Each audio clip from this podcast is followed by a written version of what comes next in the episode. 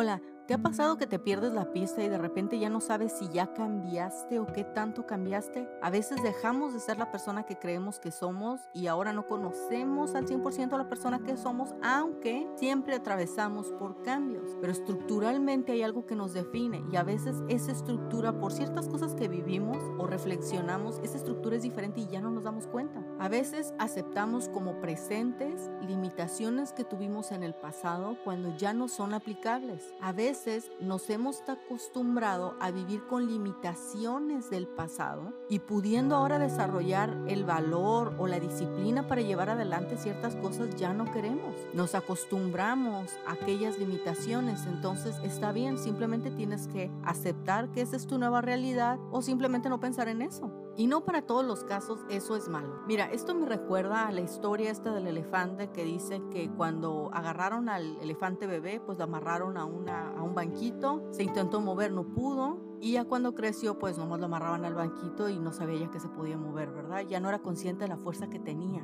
Y eso es de lo que quiero hablar. A veces ya somos este elefante grandote, fuerte, maduro y seguimos pensando de nosotros en ciertas áreas con un poco de debilidad o de vulnerabilidad. Y en algunas ocasiones ese ya no es el caso. Es cierto, en el pasado pudimos haber sido débiles en algún área o nos faltaron habilidades o nos faltó fuerza o nos faltó valor. A través del tiempo nos pudimos haber desarrollado y aún vivimos bajo la sombra de aquello. Y es lo que digo, a veces tenemos esta esclavitud de un pensamiento que va por delante de nosotros, que tuvo fuerza en un momento, pero ahora ya no es una situación en que se le aplique, ahora ya no es real, ya perfectamente lo podemos brincar, pero aún no lo hemos visto. Hemos cambiado, pero no nos hemos dado cuenta. Y es momento de pensar si hemos cambiado. Es momento de ponernos a ver cuáles han sido aquellas limitantes en nuestra vida y ver si siguen siendo limitantes en nuestro presente. Yo recuerdo que cuando tenía agorafobia tenía la completa incapacidad de estar en lugares sociales, ¿sabes? En un ambiente abierto lleno de gente. Y a veces ni tan lleno de gente. Conforme fue pasando el tiempo, yo me di cuenta que ya estaba pudiendo salir adelante, que todo estaba bien, etc. Pero ahora ya no quería hacer el esfuerzo. Hubo un momento donde ya no quería hacer el esfuerzo, ya me había acomodado bien en aquella creencia, ya la había aceptado, ya había tenido una forma de desarrollarme y poder salir adelante sin que estar en un ambiente social fuera digamos, forzoso para mi desempeño laboral, profesional y un punto de desarrollo personal. Pero ciertamente nosotros como humanos nos hacen falta ciertas cosas que están estipuladas. Quieres amor incondicional, quieres salir adelante, tienes sueños, los quieres ver cumplidos, quieres una comunidad, quieres sentirte amado, respetado, quieres estar bien, quieres bienestar, quieres lograr, quieres acción. Así venimos diseñados. Y aunque yo ya había desarrollado este, esta especie de ecosistema donde ya podía estar yo bien sin vencer aquella limitante, a una parte de mí le hacía falta, le hacía falta esa conexión con las otras personas, pero hacía falta más cuando yo ya tenía la capacidad de salir adelante, donde poco a poco se estaba develando, se estaba descubriendo que era yo la que ya no estaba queriendo hacer los esfuerzos. Ahora ya tenía la capacidad, pero no quería hacer el esfuerzo.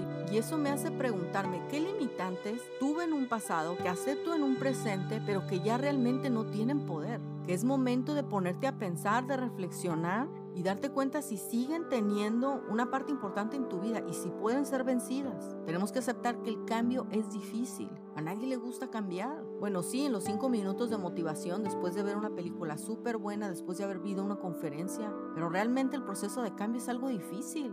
Es esa constancia donde nadie te está vigilando. Tú eres tu propia guía. Por supuesto que si tienes un grupo de apoyo, obviamente ellas son las personas que pueden ir monitoreando un poco tu avance, cuál se puede convertir en una disciplina para salir adelante. Pero en la mayoría de los casos eres tú tu propio policía, por decirlo de una forma. Y a veces no somos buenos policías, a veces somos policías corruptos. Voy a cambiar esto por aquello. Aún no voy a querer vencer esta limitante porque vencerla significa salirme de mi zona de confort y hacer todas estas cosas que no estuve dispuesta a hacer antes. Pero aún así lo tenemos que hacer porque hemos cambiado, ya hemos cambiado.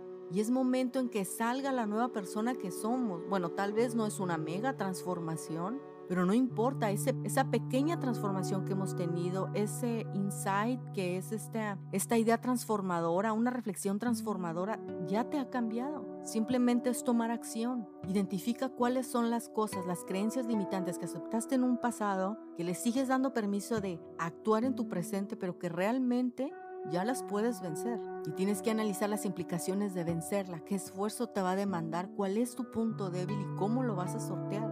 Es muy posible que las creencias limitantes que tuviste en un pasado no sean limitantes en un presente, aunque tú vivas subordinada a esa creencia. Recuerda que salir adelante es nuestro deber.